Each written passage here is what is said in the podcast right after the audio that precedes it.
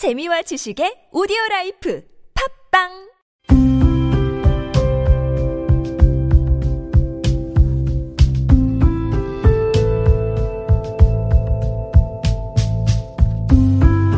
칼럼을 읽어드립니다.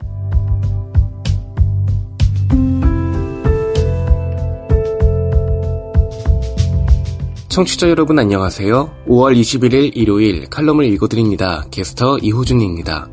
칼럼을 읽어드립니다에서는 여러분과 같이 고민하고 장에게 최신 정보를 담은 글을 골라 전해드리고자 하는데요. 그럼 바로 오늘의 칼럼 만나보시죠.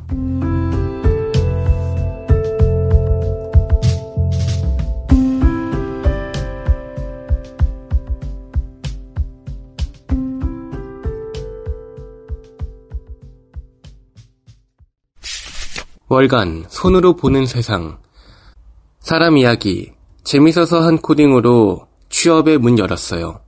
대구대학교 졸업생 송현아님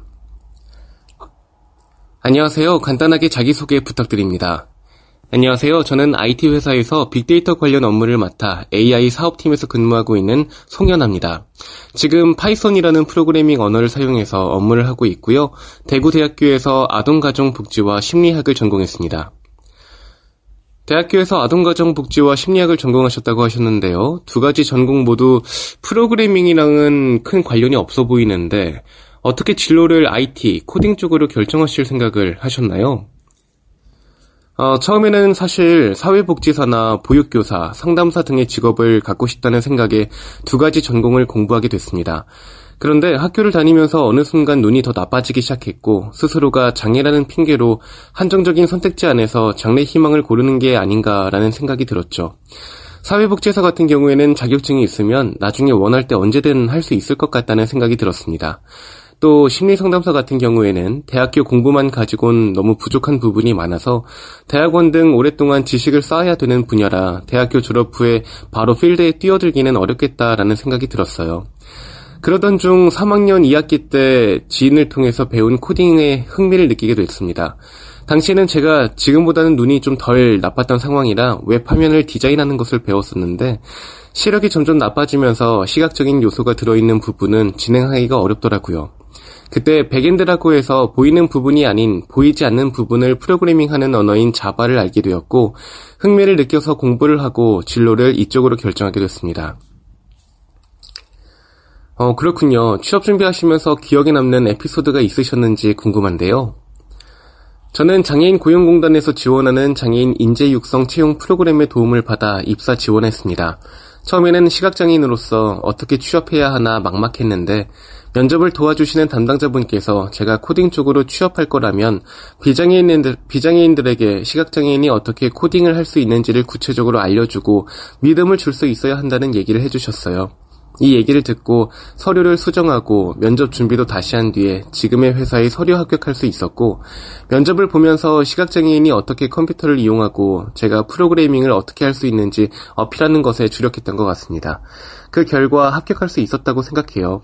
그래서 그때 담당자분께서 제게 서류 준비와 면접에 대한 큰 도움을 주셨다고 생각해 가장 기억에 남습니다.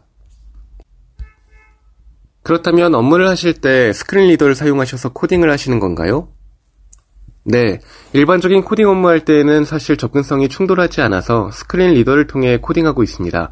하지만 세부적인 설정을 바꿔야 하거나 특정한 개발 툴을 사용해야 할 때에는 접근성이 충돌하는 경우가 종종 발생하기도 하거든요. 이럴 경우에는 NVDA라고 해서 또 다른 프로그램을 함께 사용해 두 프로그램 중 필요한 프로그램을 작동하도록 하고 그렇지 않은 프로그램은 작동하지 않도록 해가면서 업무를 진행하고 있습니다. 송인아님의 취업기를 듣고 많은 시각장애 학생들이 또 새로운 꿈과 용기를 얻을 것 같아요. 추후 계획하신 바가 있으시다면 알려주시죠. 거창한 계획은 없습니다. 다만 많은 분들께 말씀드리고 싶은 건 제가 컴퓨터 전공을 하지 않았지만 현재 IT 쪽의 직업을 가지고 있는 것처럼 많은 사람들이 전공이나 장애와 같은 것에 국한된 선택을 하지 않았으면 좋겠어요. 지금은 개발자의 직업을 가지고 있지만 나중에는 저도 또 다른 180도 다른 직업을 가지게 될 수도 있는 거거든요. 제가 아직도 전공 분야에 대한 관심도 가지고 있는 것처럼요. 요즘은 인생이 길기 때문에 꼭 한 가지 직업만 가지고 살아야 한다고는 생각하지 않거든요. 살면서 두세 가지의 직업도 가져보고 다양한 인생을 살아보는 게 저의 긴 미래의 계획입니다. 언젠가 나중에는 IT가 아닌 다른 분야에서 또 다른 업무를 하며 지내고 있을 저를 항상 상상하면서 제게 주어진 하루하루를 소중하게 보낼 생각입니다. 더 인디고, 안승준의 다름 알기, 약골, 안승준 더 인디고 지필위원. 어릴 적 내게는 약골이라는 꼬리표가 붙어 있었다. 중학생이 되기도 전에 큰 수술을 세 번이나 하고 1년에 몇 번씩 정기검진을 받아야만 하는 어린아이에겐 부정할 수 없는 정체성이기도 했다. 건강하다는 소리, 튼튼하다는 소리, 힘이 세다는 소리를 듣고 싶었지만 어느 정도 노력으로 그런 이미지를 가질 수 있는 것인지 감히 상상도 되지 못할 만큼 나는 몸이 약한 아이로 굳어져 있었다. 중고등학교 때엔 학교 대표로 전국 체육대회에 나가기도 했지만 그 정도의 사건으로는 가까이 있는 가족들의 생각조차 움직일 수가 없었다.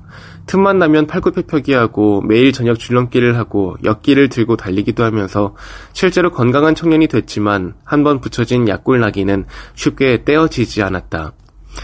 1년이 지나고 10년이 지나고 더 많은 시간이 지나면서 꾸준히 운동하는 내게 승준이는 건강하지라는 소리를 하는 사람들이 하나 둘 생기기는 했다. 하지만 잠시 조금 아프기라도 하면 아 맞다 참 승준이는 몸이 약하지 라는 소리가 돌아왔다. 한번 만들어진 이미지를 바꾸는 것은 엄청난 노력이 들었지만 다시 되돌려지는 것은 순간이었다. 다시 달리고 다시 운동하고 또 노력하며 또 다른 이미지 회복의 시간을 기다리는 지난한 시간이 반복적으로 마주했다. 장애는 특별한 건 없는 다름이라고 나름은 열심히 주장하며 다닌다. 그렇다고 사람들의 인식을 바꾸기는 쉬운 일이 아니다. 장애라고 하면 능력이 없거나 힘들거나 가난하거나 슬프거나를 상상하는 이들에게 건강한 장애인식을 심는 일은 큰 노력과 시간이 필요하다. 독립적이고 건강하게 세상 살아가는 장애인들의 일상을 공유하며 겨우겨우 굳어진 생각들을 바꿔보려 해도 단 한 번의 부정적 사건은 모든 것을 원래로 되돌리는 놀라운 능력이 있다. 인식 개선 교육을 수없이 받은 사람도 장애인을 연말 불우이웃 돕기 이미지로 한번 보고 나면 모든 장애인은 도와야 할 대상으로 생각을 되돌리곤 한다. 뉴스에 나온 어느 범죄의 용의자가 장애인이라고 하면 모든 장애인은 사회에 불만이 있는 거친 사람들이라고 생각해버린다. 굳어져 버린 생각을 바꾸는 것은 너무나 힘들지만 열심히 바꿔놓은 긍정적인 인식을 부정적으로 되돌릴 수 있는 작은 계기들은 너무도 많다. 다시 노력하고 다시 되돌리는 시간은 더 힘들고 답답하기도 하지만 올바른 쪽으로 옮기기 위해서는 다시 노력하는 방법 외에는 다른 길은 없다. 약골 이미지인 내가 건강한 청년의 이미지를 갖고 싶다면 부단히 운동하고 스스로 관리해야 한다. 왜곡된 장애인식으로 굳어진 사람들의 생각을 바꾸기 위해서는 역시나 나 스스로 멋진 장애인이 되도록 부단히 노력해야 한다. 내 이미지를 바꾸는 것은 오로지 나의 노력과 시간에 달려 있다.